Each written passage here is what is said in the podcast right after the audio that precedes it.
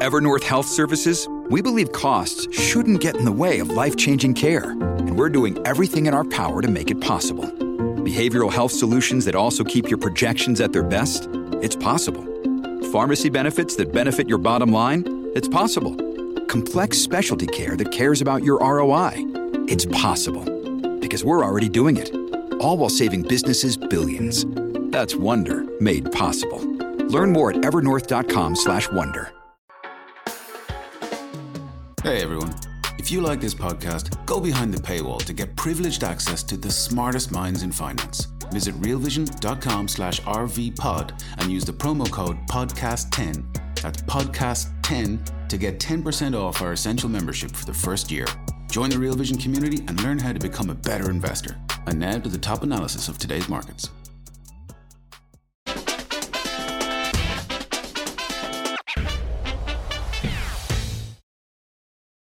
Is the U.S. skidding toward recession? Hi, everyone. Welcome to the Real Vision Daily Briefing. With me today is Darius Dale, founder of 42 Macro. Hi, Darius. Great to see you.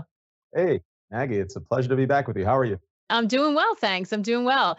We uh, are looking at kind of mixed action in the market today. We had the Dow up, Nasdaq lower, equities just closed here as we're speaking. Treasury yields fell a little bit, but it seems like the focus has really been on some of this economic data that's been coming in. Most, much of it this week weaker than expected, including those um, private payrolls, ADP private payrolls we had today, and ISM services index.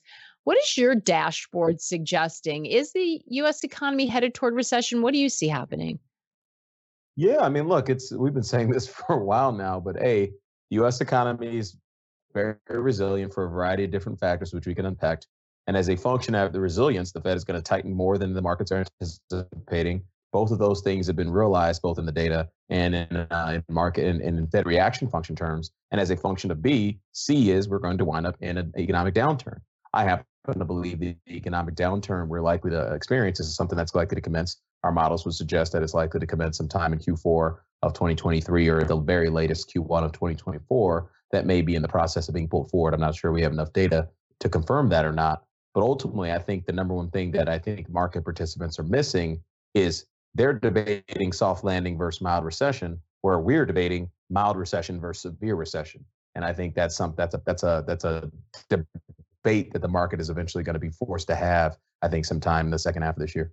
Yeah, and you kind of see that playing out now because when the weak data first started coming in, everybody was, or certainly equities, I shouldn't sort of certainly shouldn't say everyone, but equities were like, oh, this means the Fed's going to pivot, and then all of a sudden now they're trying to fill in like, well, what what does that mean if the if the data is coming in weak, or if the market is pricing in eventual Fed easing, which we can talk about whether you agree with that ha, what happens in the interim to get us there? I mean, that's the the thing the market seems to have glossed right over.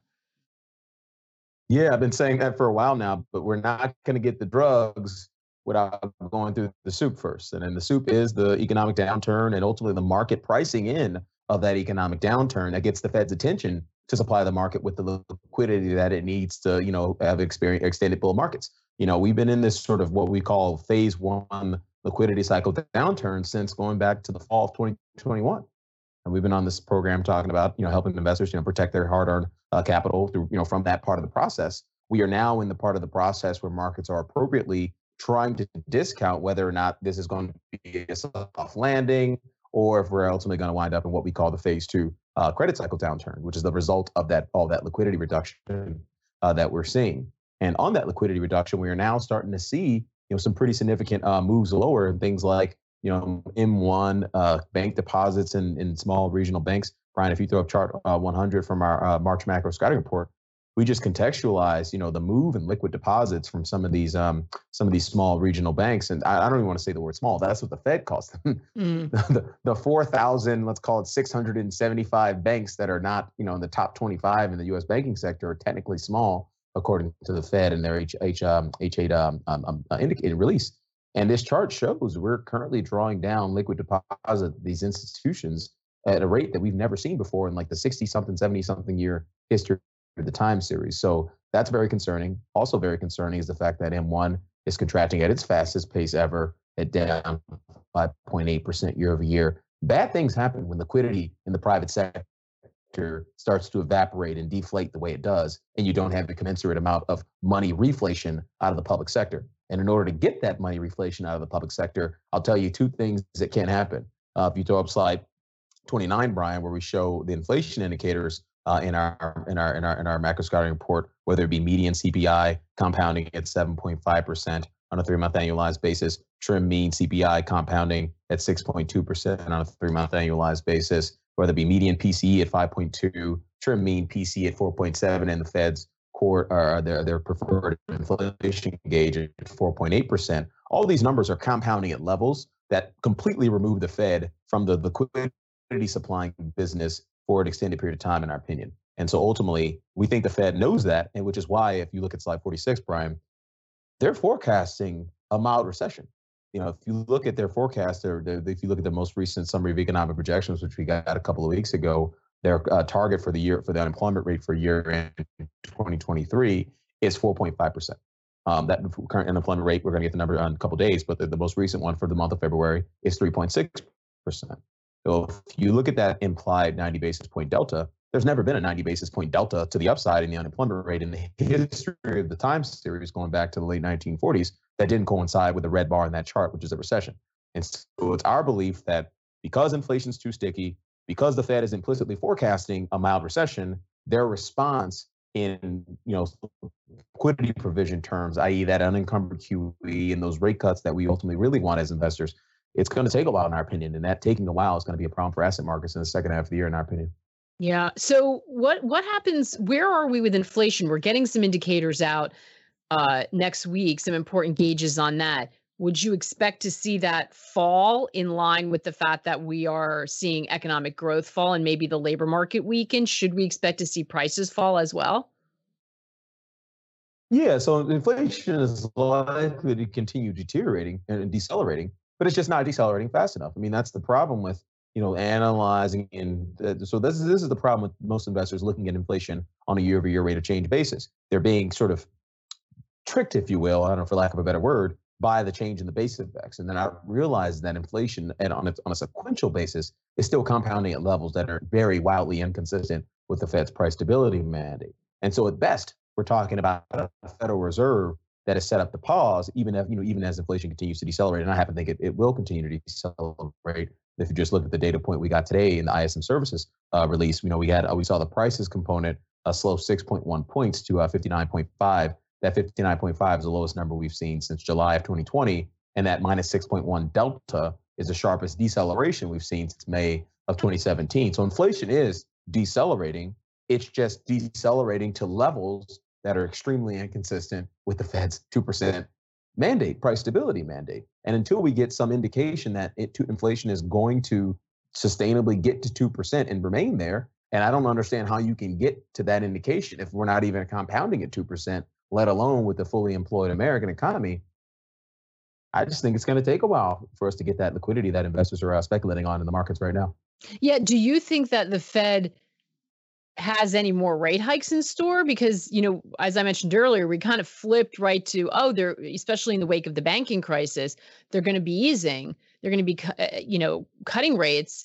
Do you think they pause they keep hiking? I mean you know where where or how do they deal with those two very different issues that they're addressing both the on the banking side and on this sticky inflation side well, Powell more or less called it out, which is, you know, they don't really know the full extent of the, the credit contraction we're likely to see as a function of this sort of, you know, revision in the asset liability mix of these, these regional banks. Moreover, the, the changing regulatory environment that's likely to come by, you know, we're still in a democratic regime. They still have full control over all the regulatory agencies in America. So we're probably going to see tighter regulation for, uh, for some of these banks as well. So we were going to see the asset base and these institutions really start to decline. So that's an issue. The Fed knows that that's a pending issue, and so they're likely, as he as he as as Powell uh, communicated in the press conference, they're very likely to take it easy on rates. We may see one more rate hike. In fact, I do think if if the if the jobs report comes in in line as it's expected to,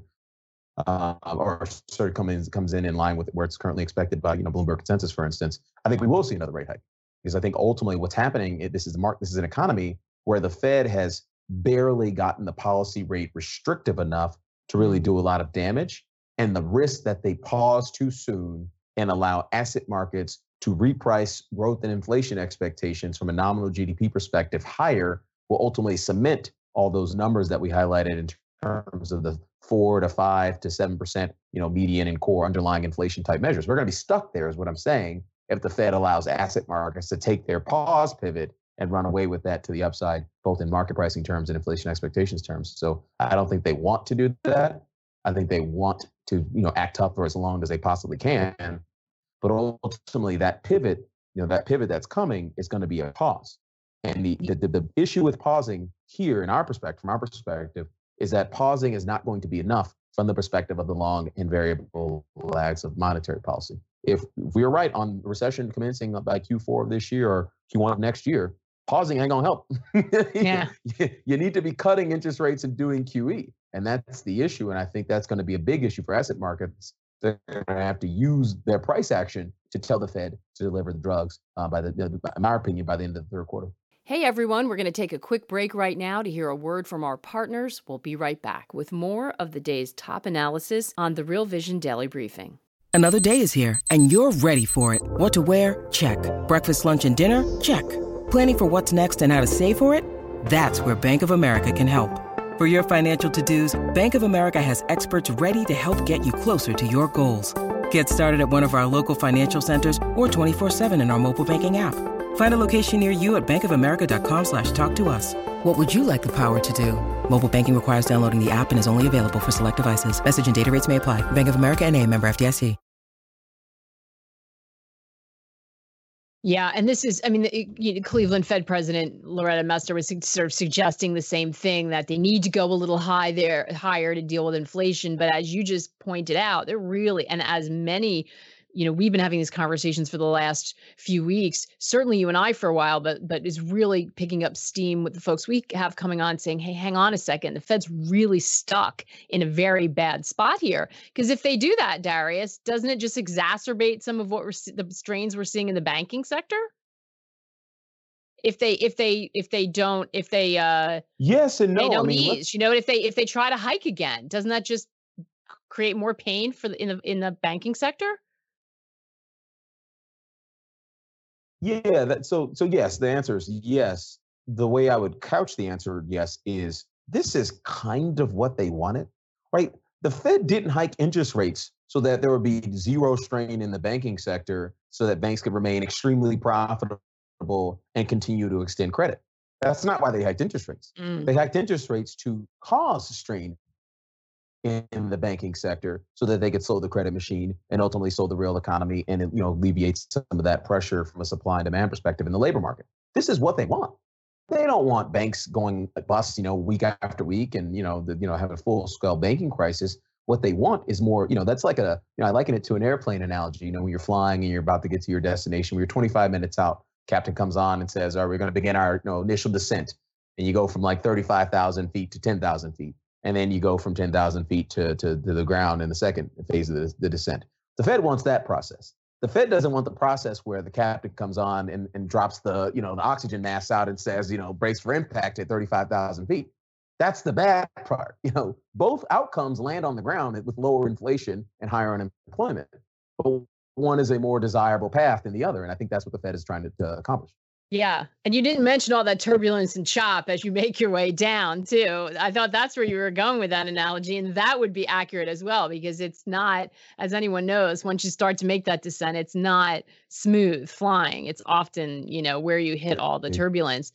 Um, we do have some questions coming in. We're going to get to them in a second. But for those, so it's interesting that we're having this conversation. For those, um, I had a chance to sit down with uh, Harris Kupperman today, and we we talked about some similar things. He's taking a really deep look at um, oil, the energy sector, especially in light of OPEC's production cut. But he was concerned, also concerned about this issue of sticky inflation, what it means for the Fed. And he's actually worried that we could see both a banking crisis and an energy crisis at the same time. Let's have a listen to that clip you don't hear a lot of people talking about an energy crisis. You hear them talking about a banking crisis. You hear them talking about a hard landing.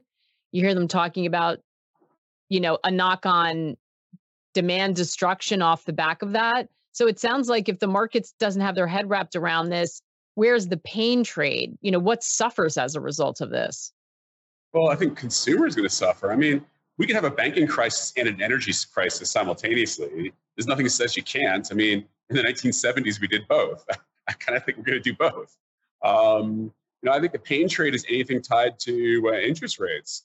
Uh, I, I, think that uh, you know, at some point in the not so distant future, uh, Powell is going to have to make a choice between saving the banks and you know chasing oil across the screen. And I, I think he's going to decide to save the banks uh, just because that's probably the more politically expedient thing to do. And he's going to let inflation run really hot. And know, I think the, the net result of that is the 10 year probably falls apart and then all the banks fail. Because, you know, if the 10 year goes to some high single digit number, I mean, I don't think you have any banking sector. It's not just the little, you know, kind of fragile ones. Uh, I think you're going to have like a, a, banking crisis with an energy crisis. I, I mean, I think it's going to look a lot like the 70s.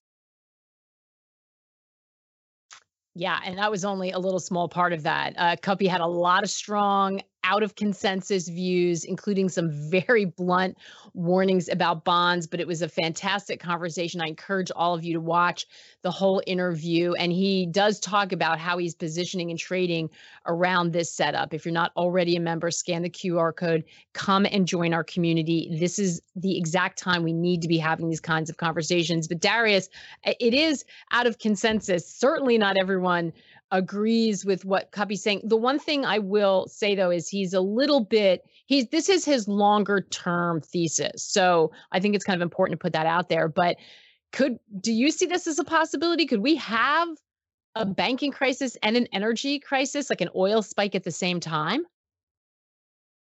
I think it's all one and the same thing. And yes, I very much agree with him longer term.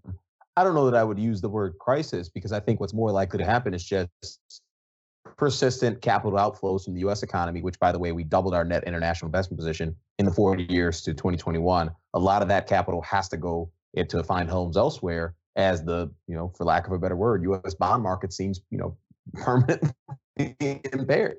I mean, we're obviously going to get a, a, a, rally in bonds in, the context of a business cycle downturn, but I don't think we're going anywhere near where we were prior to this, you know, COVID, prior to this, uh, you know, most recent business cycle. So, in our opinion, bond yields are likely to make higher highs and higher lows over the long term, and that's likely to be supported by persistent capital outflows. You know, weaker dollar, um, and then ultimately a weaker dollar should continue to reflate energy prices. And oh, by the way, this is all very consistent with the fourth turn. And so you think about where we could be at this, you know, in this moment in the next business cycle, i.e., very late cycle, very high inflation, Fed fighting inflation. We're all going to be doing that process from higher, you know, from a higher low, higher highs in bond yields, lower US dollar values, higher energy values. And ultimately, we're talking about, you know, a situation which could be bumping up against what could be ultimately like the, the, the, the pinnacle of this fourth turning that we've all been living in from a geopolitical tension standpoint, from a domestic tension standpoint. There's a lot of stuff coming at us over the next five to seven years that I think, you know, ultimately will feel like an energy crisis and a banking crisis simultaneously because there's a lot of capital that's been damned with like a like water dam into the U.S. economy that is probably likely to find a home elsewhere. So I, I tend to agree with them, maybe just not in terms of in terms of the acuity of the of the whole situation. I think that's a really important comment, Darius. And I think this plugs together. A lot of times we hear people talk and they seem to have really, really opposing views. But I think you just explained it really nicely that this is part of a major shift. And so sometimes the timing's off. But when you hear ta- people talking about, a, you know, disinflation or deflationary impulse coming and buy bonds and you have to ask them always what their time horizon is because they may believe that short term but but if you go further out the time horizon, they may swing back to where Kuppy is, and Kuppy's as a hedge fund manager kind of looking for that next move. So they may be connected and have more in common than they would appear to have at the surface. So I love the way that that you just explained that, um, and and I love the cat the idea of the cat the dammed up capital of having to find a, a home elsewhere. I think that's going to be a really important shift and change, isn't it? That's going to be a huge challenge for for the for the U.S. government for a long time. And I'm not one of these people that says, okay, interest expense is here, therefore the government's bankrupt. That's nonsense. We're still the reserve currency. But I am one of these people that understands that the term premium, let's use a 10-year example, in the bond market is still deeply negative. It's somewhere around minus 60 basis points. That's not going to remain the case. in the context of secular capital outflows from the U.S. economy, a persistently weaker U.S. dollar, and persistently high inflation. I spoke about our secular inflation model uh, on this program and in quarters past, and you know that model is currently tracking at around three, 2.9% for the stationary mean of the core PCE time series, which doesn't sound like a lot, but that's almost double from where it trended at pre-COVID. And more importantly, it's it's above the Fed's 2% inflation target. So unless they change the the goalpost, move the goalpost, which I happen to think they're probably going to when unemployment rate gets higher enough, but they won't be able to change the goalpost until then. You know, unless they change the goalposts, inflation is going to be persistently higher than their, you know, than their price stability mandate. Recall that we're exiting a regime where inflation was persistently lower than their price stability mandate, which gave them political air cover to consistently remove duration and treasury supply from the market, which made it very easy for capital markets to function, very easy for stocks and bonds and crypto and everything else to appreciate, made it very easy for us to buy Lambos and go on, you know, many vacations. It's going to be the exact opposite. We're going to have a Federal Reserve that's going to be persistently tighter relative mm-hmm. to where we've been in, in years past. And that comes with a whole different set of asset allocation instructions and rules. And ultimately, it's just going to be a much more difficult environment to generate returns from being just naked long of beta and expecting yep. Fed to consistently supply the market with liquidity. And I think that's um that's a multi-year process. I don't mean it sound like that's something that you need to price in today or tomorrow, but I think this is the regime that we're in. And I think the sooner your viewers, and our viewers, realize that's the regime we're in, the better they will reorient their strategic investment objectives to account for that. We're going to take another quick break to hear a word from our partners. We'll be right back with more of the day's top analysis on the Real Vision Daily Briefing. Right, which is why we keep hearing people say, and, and in fact, at one point, Kuppy said it's a, it's a great environment when when he was talking about you know a dual crisis, and I said, well, that you know that watch the interview, everyone, but I, and I you know challenged him on that and said, what does this mean? Doesn't this? And he said it's a great inv- uh, time to be a macro investor, and this is what we all have to wrap our head around now. It's a much more complex well, landscape. Maggie, you know, you... Go ahead. Hundred percent, and and you never want to be the smartest guy in the room in a trending market or in, in, in the same regime. Where it pays to be the smartest guy in the room is during regime change, because mm-hmm. that's where the money is made. If you understand, if you understand the the transition to different regimes sooner than the rest of the market, sooner than all the beta and the passive flows associated with the previous regime, that's how you can set yourself up to make some uh, some some very positive strategic returns. But absent that, I mean, I think it's just going to be a very difficult environment for the next five to seven years throughout the duration of this fourth turning until we finally get the big solutions that we need to the big problems that still lie ahead of us. Right, right, and and that's why you know we have folks like you coming on trying to and and help guide everyone. So let's let's hit some questions. I'm I'm looking at them cold, so some of them we may have already gone over, but we'll I'll either skip through them or we'll add some more color to it. Uh, Sohab asking, uh, saying, Hi, Darius. I'm a 42 macro subscriber. Love your work. I wanted to ask if my framework is correct. Recession, hard landing equals shortage of dollars equals dollar rally. Is that correct? Uh, yes, yes. By the time you get into the depths of the recession, generally speaking, you're talking about a, a severe destruction of private sector money that does tighten, you know, credit conditions, you know, particularly in the money market. So you're likely to see dollar rally towards the middle back end of recession. The problem with trying to price the dollar rally in today is you still have China reaccelerating or accelerating from an economic standpoint. You have Europe still accelerating from an economic standpoint. So there's a lot of risk capital flow that is heading in those directions. And that's what you're seeing from the perspective of the dollar. Eventually, that will wear out, in our opinion, because again, I don't think China, we've done a tremendous amount of work on this. It's very clear China is not stimulating enough to sustain a positive growth impulse well into 2023. And ultimately, we still think Europe uh, is on a lag to the U.S. economy from the perspective of its business cycle by you know one to two quarters. And so ultimately, both of those positive impulses will fade, and the risk capital that's chasing those markets today will, at the bare minimum, stop. And if they if it just stops, then you're gonna you're shifting capital back into the U.S. economy as investors start pulling back in the repo markets, et cetera, et cetera. So I, I think the private sector money deflation that we highlighted as a, as a, you know in terms of the uh, M1 contraction, the deposit outflows, et cetera. I think that's all going to be dollar positive in the second half of the year. Maybe not from the early part of the second half of the year, but I think by Q4 you're probably likely to see stronger dollar, if only on a transitory basis. Yeah, and he and the follow up part of that was, um, if so, could the moves in XAU reverse? or is the relationship likely to break down as we get a rally in both gold, silver, XAU, Ph- Philadelphia Gold and Silver Index? Uh, you know, I, I don't invest on the basis of zero percentile or 100 percentile readings being made in the future. And what I mean by that is this time is different. Yeah. I, I invest on the basis of, you know, assuming some mean or some state and ultimately trying to be Bayesian enough to understand how far away from that mean or that steady state, that, that equilibrium uh, we are. And so, my, in my opinion, yes, when the dollar starts going up, you're probably going to have a, a decline in gold. You're going to have a decline in, in anything that's inversely correlated to dollars, which is pretty much most assets. You know, your, your house is inversely correlated to the dollar. Bitcoin is inversely correlated to the dollar. Ethereum, gold, stock market, everything is inversely correlated to the dollar because the, the dollar is the global reserve currency. It's what assets are priced in, generally speaking. So, um, you know, it, it's a it's a multi-step process. You know, I still think we're in this phase right now where we're debating soft landing and mild recession, and neither of those necessarily requires a severe phase two credit cycle downturn, which yet is yet to be priced in. I think by the time we get to mid to late Q3, it'll be very clear that we're debating mild recession or moderate recession.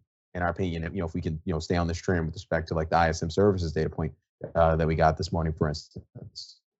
So, this is a great question from Saul. In what sense does the bond market own the Fed? Several guests have stated that the Fed will have to cut due to the bond market pricing in the cuts. Why?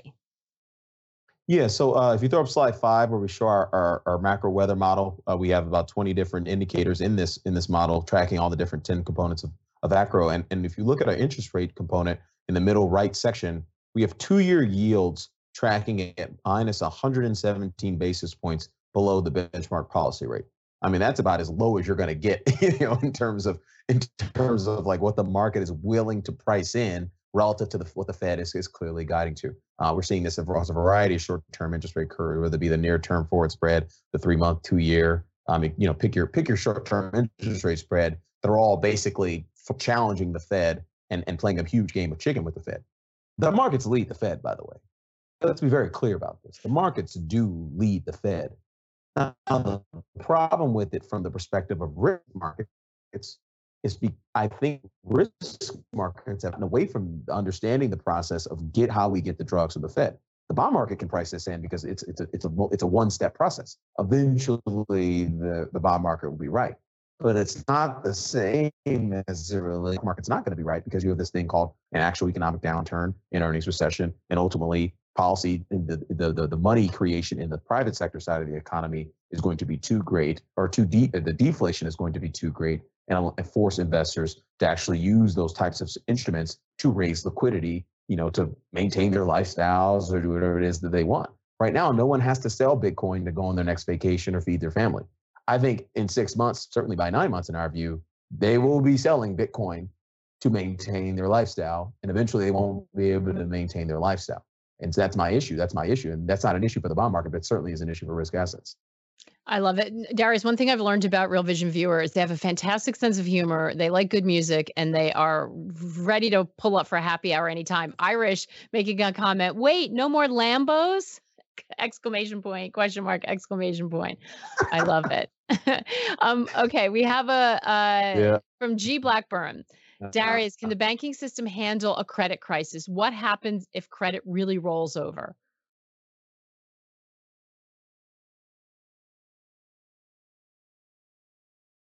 Sorry, uh, can you repeat that? My Yeah, sorry. I think I froze. You froze. We're, we're ha- our signal's like not great, but we're going to push through. Um, G asking, can the banking system handle a credit crisis? What happens if credit really rolls over? I mean, uh, it's, it's, I don't know that the question is answerable. By definition, if we having a credit crisis, the banking system is not handling it right. If they're handling it, there will be a credit crisis. so I maybe what maybe uh, are no. we fully anticipating that um, that contraction of credit? Do you think the market or earnings are reflecting that? I mean, you know, Uh, there are there are some uh, talk that it could be. There are I've some people. tremendous work on this. This is not. Yeah, so my, my view on this, and and you know, we've done a, a bunch of work on this in our in 42 macro. This is not the the issue in this business cycle is not necessarily credit or credit quality, although I think in the commercial real estate, particularly office segment, we will have an issue in credit quality in the coming years. most likely starting next year. The cycle, we have a liability problem. So that in the previous credit crisis was an asset problem. You know, banks, their assets, you know, were just wrong price. You know, they had to mark them down, and ultimately that caused a lot of uh, insolvency in the banking sector, and then ultimately, you know, all the you know kind of you know the unsecured lending that was happening in the interbank market really came home to roost, and that was a big issue. That's not a, that's not really a risk at this point. The risk at this point is the liability side of bank balance sheets is going to draw down in a way that really, really should materially negatively impact the real economy and ultimately negatively impact earnings and, and jobs and things of that nature. So this is more of a traditional business cycle in which the Fed succeeded in destroying private sector money, which is what it wanted to do. It's the whole point of tightening monetary policy to get inflation under control. You want to destroy private sector money. They are destroying private sector money. And ultimately, they're going to ride to the rescue some quarters from now with the reflation in the public sector money. But that's a process. Right now, we're on this mountain here, and we got to get to this mountain here, and there's a valley. And the valley is lower stock prices, lower digital asset prices, lower prices of houses and everything until the Fed panics and blinks. The Fed is not going to blink with core PCE compounding at almost two, two and a half times its price stability mandate or the unemployment rate at basically a 50 year low. They're going to blink when those numbers are reversed. And that, in my opinion, is a problem because we're at some very lofty valuations across many assets that, you know, are basically implying that they already blinked and they have not. Mm. Hate to leave it on that uh, on that uh, foreboding note, but but you know th- we, we need the truth. Can I leave it on a brighter note? Hear it. So I'll leave it. I'll leave it on a brighter. I'll, I'll, I'll leave it on a brighter note than that.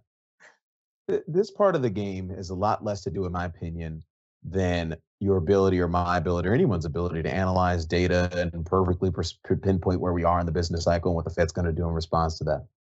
This part of the game, in my opinion, has a lot more to do with you understanding your own strategic investment objectives. Are your investment objectives trying to make get rich quick? Because if you're trying to get rich quick, you're probably looking at a chart of Bitcoin and S&P and you're buying it here. If your investment objectives are to make a lot of money in bull markets, don't lose a lot of money in bear markets, I would argue 99% of investors should be doing, then this is probably not a good time. So I think the number one thing you should be taking away from anything that I said today is just understand that we're probably not at the beginning of the next bull market. You need to have patience to get to the next bull market without blowing up a significant amount of your capital in what we think is likely to be a phase two credit cycle downturn. So, you know, again, just risk manage your own emotions. Don't necessarily, you know, you don't even need to pay too much attention to data. To me, it's about your emotions. And I think everybody can do it. I, I believe in you. That is a great note to leave us on, Darius. Keep that keep that powder dry so you have something to work with when we get to that point. Darius, it's always great to see you. Thank you so much for being with us. What's up, revolutionaries? Thanks for tuning in to the Real Vision Daily Briefing. For more content like this, head over to realvision.com and get unfiltered access to the very best, brightest, and biggest names in finance.